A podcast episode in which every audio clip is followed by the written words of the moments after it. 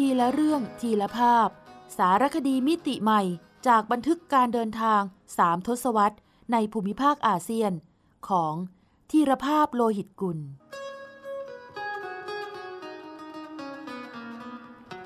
อ่านโดยสมปองดวงสวัย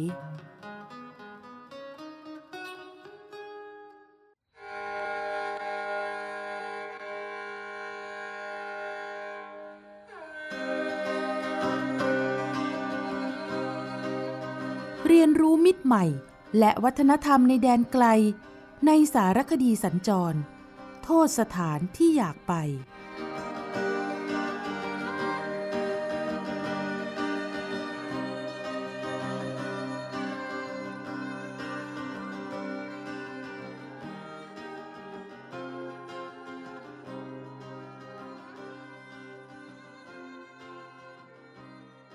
เรื่องเล่าจากภูฏานวิมานมังกรสันติสะพานไม้ประดับธงพรหลากสีปลิวสวยยามที่มีข้าราชการสัญจรไปทำงานหรือชาวบ้านเดินข้ามไปทำบุญเหมือนได้รับพรให้ชีวิตมีแต่ความเป็นสิริมงคลเสริมส่งให้พวกเขาดำรงชีวิตอย่างสง่างามด้วยวิถีเศรษฐกิจพอเพียงและการปกครองแบบธรรมาภิบาลสมนามดรุกยุนวิมานมังกรสันติเช่นนี้แล้วแชงกรีล่ามีจริงหรือไม่จะสำคัญอันใดเล่าพุทธศัก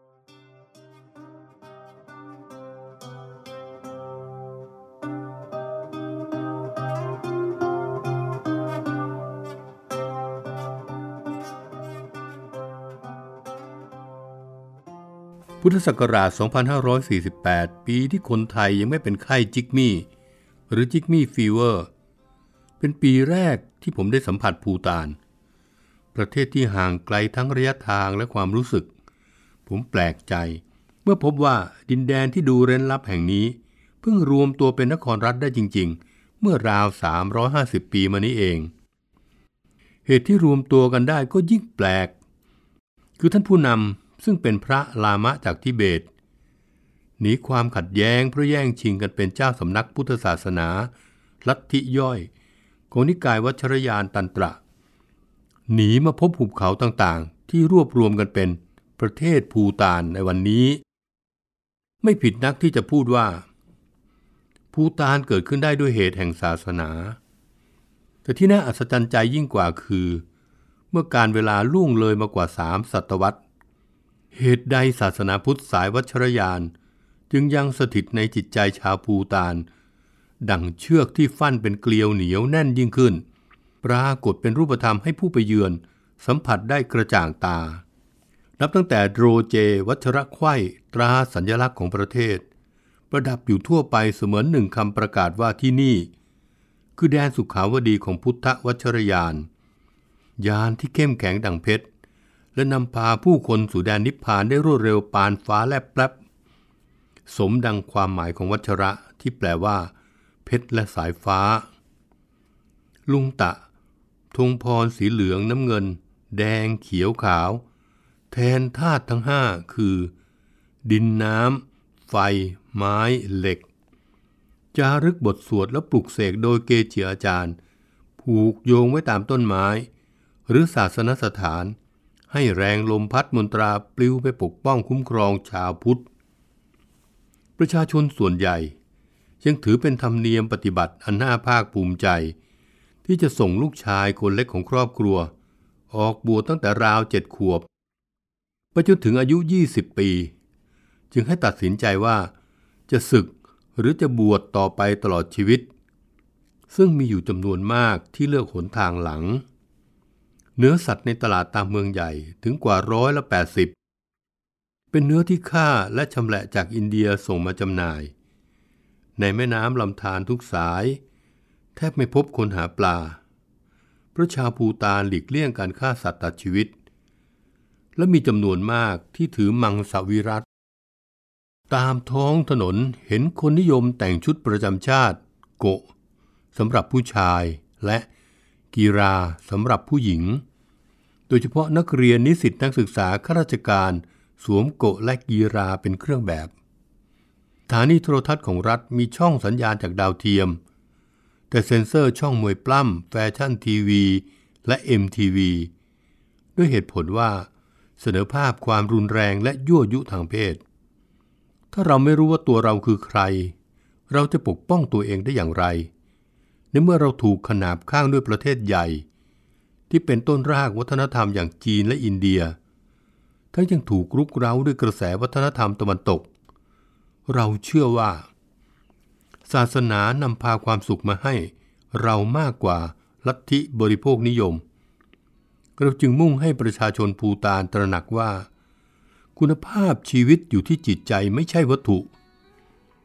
จากปาฐกถาของรัฐมนตรีมหาดไทยและวัฒนธรรมภูฏานเมื่อปี สองพันห้าร้อยสี่สิบแปด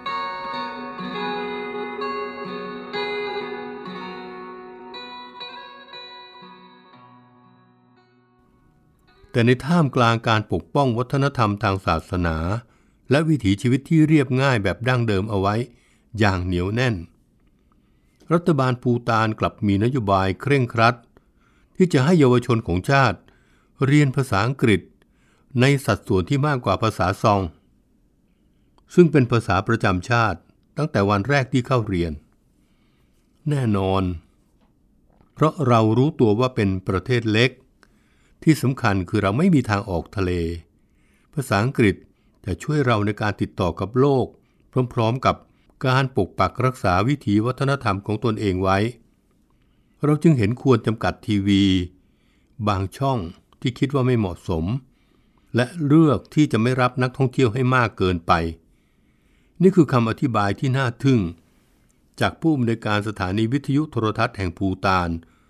ต่อข้อสงสัยของอาคันตุกะผู้ไปเยือนดินแดนที่เรียกตนเองว่ามังกรสันติแห่งเทือกหิมาลัยเมืองที่เราประทับรอยเท้าแรกบนแผ่นดินภูฏานคือพาโรซึ่งไม่ใช่เมืองหลวงแต่เป็นเมืองเดียวในประเทศนี้ที่มีสนามบินไม่ใช่เพราะนครหลวงทิมพูแออัดยัดธนานเหมือนกรุงเทพในเมื่อพลเมืองภูฏานแค่เจ็ดแสนเศษคิดเป็นสัดส่วนน้อยนิดกับประชากรไทยเจ็ดสิบล้านทว่าพื้นที่ สี่หมื่นเจ็ดพัน ตารางกิโลเมตรของภูฏานเป็นภูเขาสูงกว่า สี่พัน เมตรขึ้นไปเสียเป็นส่วนใหญ่กระทั่งมียอดเขาถึงแปดยอดที่สูงแตะ เจ็ดพัน เมตรเรียกว่าน้องๆเอเวอเรสต์เอเวอเรสต์สูงถึง แปดพันแปดร้อยสี่สิบแปด เมตรขณะที่มีพื้นที่ตั้งบ้านเมืองตามหุบเขาไม่มากนักแต่ขนาดหุบเขาก็ยังสูงกว่า สองพันสองร้อย เมตรไล่เลี่ยกับดอยอินทนนท์ที่สำคัญคือเป็นหุบเขาขนาดเล็กจริงๆและขนาดที่วันหนึ่ง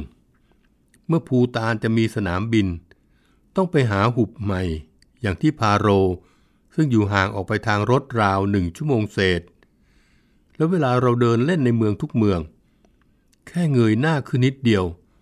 สายตาก็จะปะทะกับสีเขียวขจีของขุนเขาที่ทอดทะมึนอยู่ทั้งสามร้อยหกสิบองศาได้อย่างง่ายดายเป็นคำอธิบายในตัวเองเสร็จสับว่าทำไมจึงมีคนเรียกดินแดนนี้ด้วยภาษาสันสกฤตว่าภูฏานหมายถึงประเทศบนที่สูงหรืออาณาจักรบนฟ้าจึงไม่น่าแปลกใจที่กวีรัตนโกสินทร์นวรัตน์พงษ์ไพบูลย์ยืนยันจะใช้คำว่าภูฐานพอสำเภาสระอูถอฐานสระอานอหนูภูฐานที่แปลว่า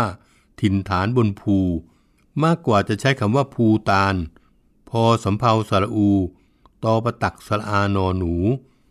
ภูฏานที่ราชบัณฑิตของไทยกำหนดให้ใช้ตามชื่อภาษาอังกฤษว่า บี เอช ยู ที เอ เอ็น ภูฏานและนี่ยังเป็นคำตอบว่าทำไมประเทศนี้จึงมีสถานะดังแบตเตอรี่ของเอเชียใต้ในเมื่อพลังน้ำคือสิ่งที่ธรรมชาติประทานให้ภูฏานเป็นการทดแทนพื้นที่ที่มีแต่ภูเขาสูงและไม่มีทางออกทะเลเงินตราจากการขายไฟฟ้าพลังน้ำจึงเป็นรายได้สำคัญของประเทศโดยมีมหาอำนาจอย่างอินเดียเป็นลูกค้ารายสำคัญเหนือสิ่งอื่นใดการอนุรักษ์ธรรมชาติป่าไม้สายน้ำสิ่งแวดล้อม เป็นนโยบายหลักของรัฐบาลแห่งพระมหากษัตริย์ภูฏานตัวเลขป่าไม้ที่รักษาไว้ได้ถึงกว่าร้อยละเจ็ดสิบทำให้ผู้ไปเยือนชื่นตาสบายใจกับสายทานใสบริสุทธิ์ที่ทอดยาวไกลไปท่ามกลางสีเขียวกระจีของทุ่งนาป่าเขาจนน่าเชื่อว่าสมญานามสวิตแห่งเอเชียไม่ใช่การยกเมฆ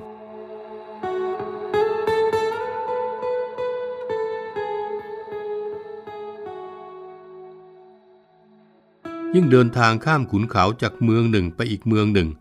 ก็ยิ่งทึ่งว่าคนที่นี่รวมประเทศกันได้อย่างไรในเมื่อสมัยก่อนไม่ได้มีถนนหนทางสะดวกสบายเหมือนวันนี้ประวัติศาสตร์ภูฏานก็ระบุว่า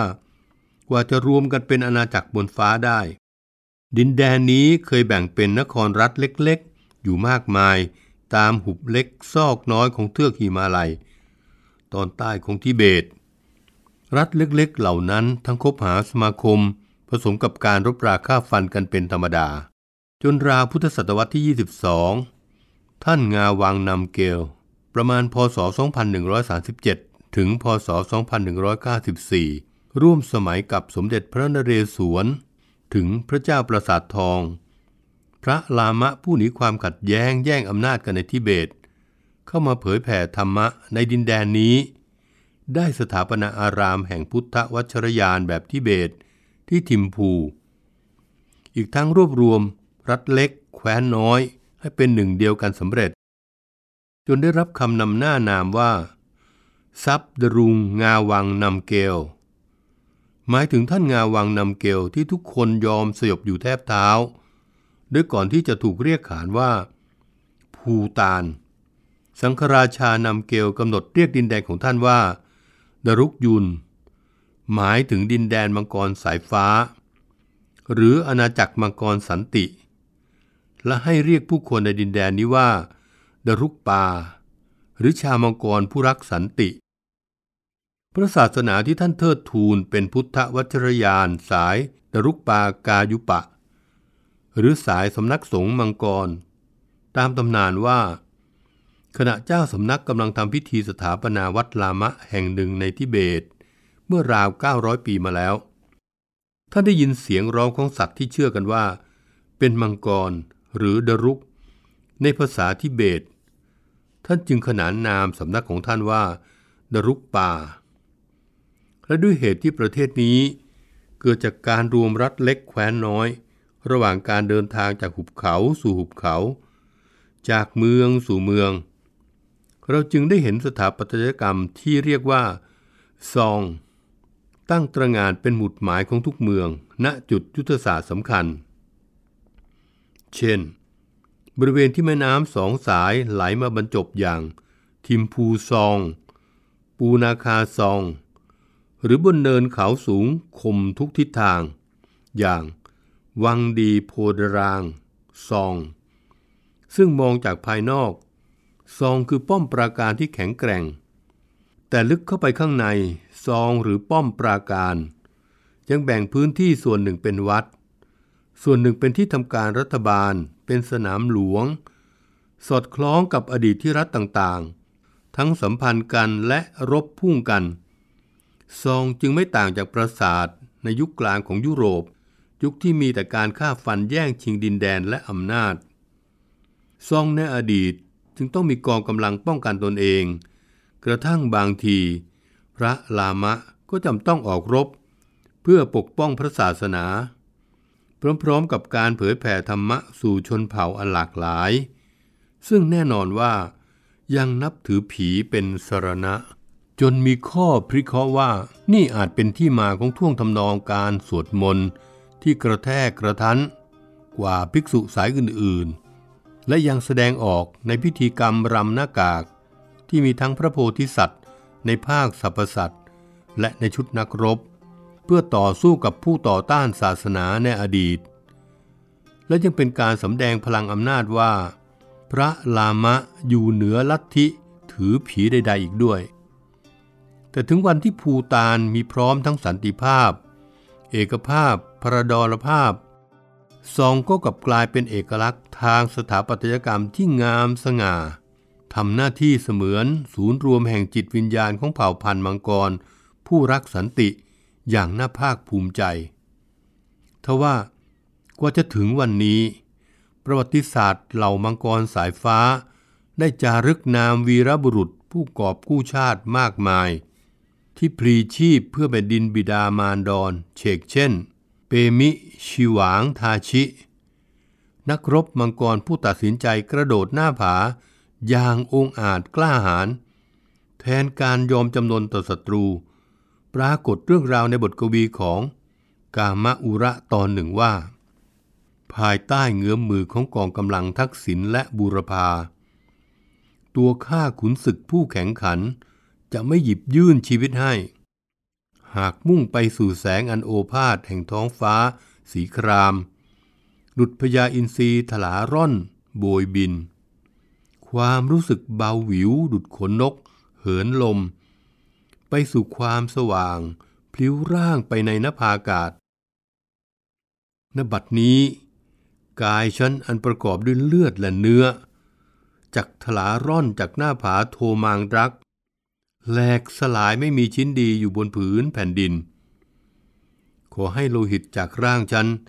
กระเซ็นซ่านสู่ท้องฟ้าสังเวยองค์อริยสงฆ์และพระไตรรัตนะขอตั้งจิตอธิษฐานในภพหน้าณถิ่นที่เคยเนาในหมู่บ้านเมืองมารดาทาชิแซมอย่างฉับพลันทันใดขอให้ฉันจุติใหม่ณที่นั้นจากภูตานบนเสน่ห์ในอ้อมกอดหิมาลัยของพิสมัยจันทวิมล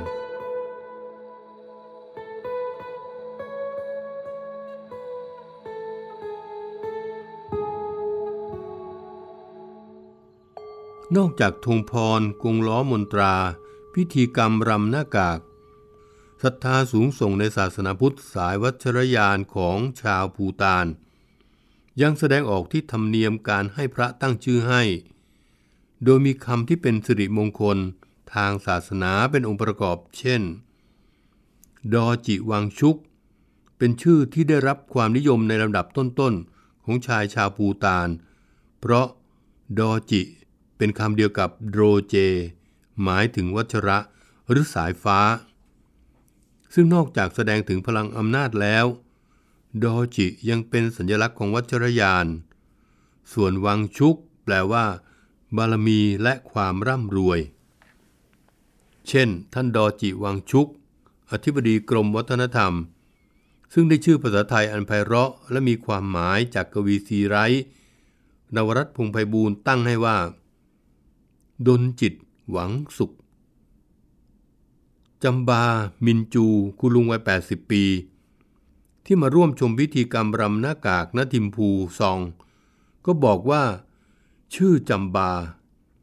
หมายถึงพระศรีอริยะเมตไตรพระพุทธเจ้าในอนาคตที่ชาวพุทธรอคอยและใฝ่ฝันจะได้ไปเกิดในยุคของท่านที่เรียกว่ายุค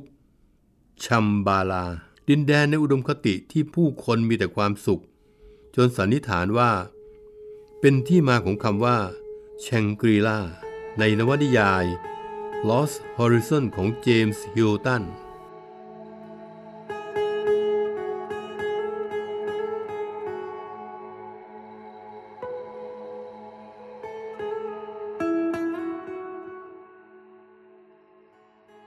ิลตันเปมานูโบแปลตรงตัวว่าปทุมมณีเนนน้อยวัยไม่ถึงสามขวบชาวปูนาคาที่คุณแม่ส่งเสริมให้บวชโดยมีหลวงลุงคอยดูแลคำว่าเปมาหรือปทุมก็มาจากนามของพระปทุมสมภพหรือคุรุรินโปเชที่ชาวภูฏานนับถือเป็นอาจารย์ใหญ่ผู้นำพุทธวัชรยานมาอย่างรากฝังลึกในดินแดนมังกรสันติเมื่อราว หนึ่งพันสองร้อย ปีก่อนที่ท่านงาวังนำเกลจะรวมประเทศสำเร็จถ้าว่าเราไม่อาจลำดับความสัมพันธ์ทางเครือญาติของชาวภูฏานจากชื่อสองพยางค์เพราะชาวภูฏานไม่มีนามสกุลพ่อกับลูกจึงไม่จำเป็นต้องมีชื่อพยางค์หลังเหมือนกันเวลาลำดับญาติจึงมักใช้วิธีดั้งเดิมค คือไถ่ถามว่าคนนี้เป็นลูกใครพี่หรือน้องใครตามเงื่อนไขของสภาพสังคมที่ไม่ซับซ้อนเพราะมีพลเมืองไม่มากนักยกเว้นพระนามพระราชาธิบดีภูฏานทุกพระองค์ที่จะลงท้ายด้วยคำว่าวังชุกตามชื่อราชวงศ์วังชุกอย่างไรก็ตามความเคร่งศาสนาของชาวภูฏานก็ออกจะขัดแย้งกับเสียงร่ำลือว่าสตรีภูฏานอาจมีสามีได้หลายคนโดยไม่ผิดกฎหมายบางคนมีมากถึงแปดทีเดียวเรื่องแบบนี้ต้องจริตนักเดินทางเหลือเกินจึงมักโหมกระพือแบบปากต่อปากอย่างรวดเร็วถ้าขาดการวิจัยใคร่ครวญเหมือนเรื่องลือยอดนิยมว่าสาวประเทศนั้นมีพฤติกรรมทางเพศร้อนแรงชายเมืองโน้นมีขนาดอลังการซึ่งนอกจากไร้สาระแล้วยังสะท้อนความคิดในเชิงดูถูกทางชนชั้นอีกด้วย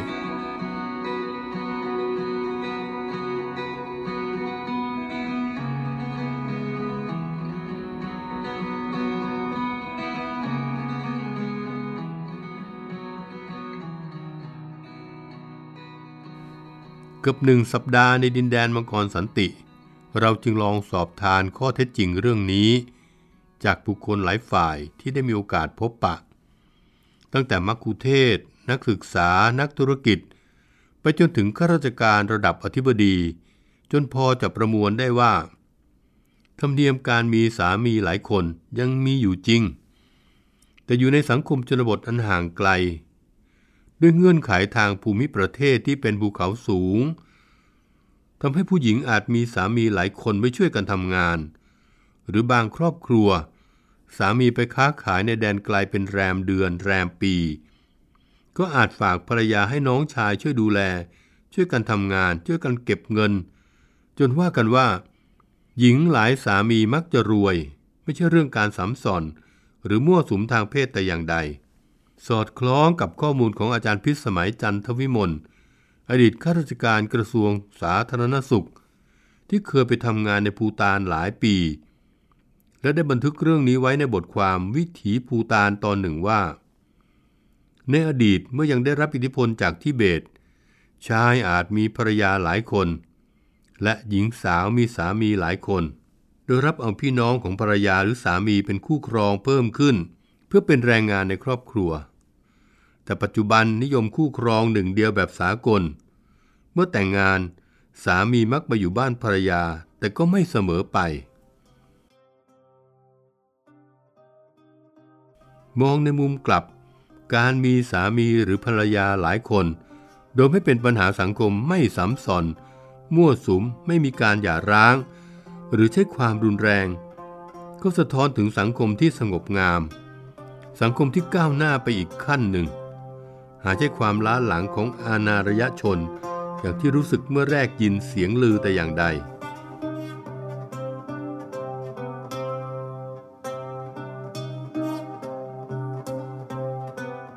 มีข้อพิเคราะห์บางด้านสันนิษฐานว่าธรรมเนียมการมีสามีภรรยาหลายคนอาจเป็นอิทธิพลของพุทธวัชรยานสายตันตระซึ่งเคยมีบทบาทสูงในราวพันปีล่วงมาแล้วลัทธินี้คิดสวนทางกับศาสนาพุทธทั่วไปคือแทนที่จะมองว่ากิเลสเป็นอุปสรรคพวกตันตระกับมองว่าทำไมเราไม่เอากิเลสมาเป็นหนทางบรรลุธรรมเสียเลยดังนั้นการมีเพศสัมพันธ์จึงถูกใช้เป็นบันไดไปสู่นิพพานและพึงมีเพศรสกับสตรีหลายคนเพื่อไม่เป็นการยึดติดพระปฏิมาประธานของลัทธินี้จึงปรากฏเป็นพระพุทธเจ้าหรือพระโพธิสัตว์ประทับนั่งโดยมีหญิงเปลือยกายสวมกอดแนบกระชับอยู่ที่เอวซึ่งอวิชชาและความไม่รู้ทำให้เคยมีการประณามว่าเป็นพระปางเสพสมทำขึ้นเพื่อลบหลู่พุทธศาสนาโดยไม่ได้ศึกษาลงไปในรายละเอียดว่าพระสายตันตระที่จะปฏิบัติธรรมด้วยการร่วมเพศจะต้องผ่านการฝึกฌานสมาธิอย่างเป็นขั้นตอนกับพระอาจารย์อย่างหนักและอย่างปิดลับไม่ได้กระทำอย่างโจ่งแจ้งหลักสำคัญคือวัชรยานตันตระถือว่าเพศชายเป็นตัวแทนของความเมตตากรุณา เพศหญิงหมายถึงปัญญาเมื่อสองสิ่งนี้สอดประสานเป็นหนึ่งเดียวก็จะเป็นหนทางสู่การบรรลุธรรมเพียงแต่เป็นมรรควิธีที่เฉียดฉิวเปราะบางในอดีตจึงมีคนแอบแฝงสู่ลัทธินี้โดยไม่ผ่านการฝึกฝนที่สุดก็กลายเป็นการทำลายวัชรยานตันตระให้เสื่อมสลายไปตั้งแต่เมื่อหลายร้อยปีก่อนสิ่งที่หลงเหลือให้ชาวพุทธวัชรยานเฉกเช่นชาวภูฏานในดินแดนดังวิมานมังกรสันติได้ยึดถือคือแก่นแท้ที่ว่าเมตตากรุณาเป็นสิ่งที่พึงให้ผู้อื่นไปอย่างไม่มีเงื่อนไขและข้อจำกัดแล้วเราก็จะได้รับปัญญากลับมาอย่างไม่มีวันสิ้นสุดเช่นกันดังปรากฏเป็นสัญลักษณ์รูปบ่วงแห่งนิรันดรการที่ดูอย่างไรก็ไม่พบจุดตั้งต้นและจุดลงท้ายเหมือนความเมตตาที่พึงให้ผู้อื่นโดยไม่พึงต้องถามว่าทำไมต้องให้และให้แค่ไหนจึงจะพอนั่นเองทีละเรื่องทีละภาพสารคดีมิติใหม่จากบันทึกการเดินทางสามทศวรรษในภูมิภาคอาเซียนของธีรภาพโลหิตกุล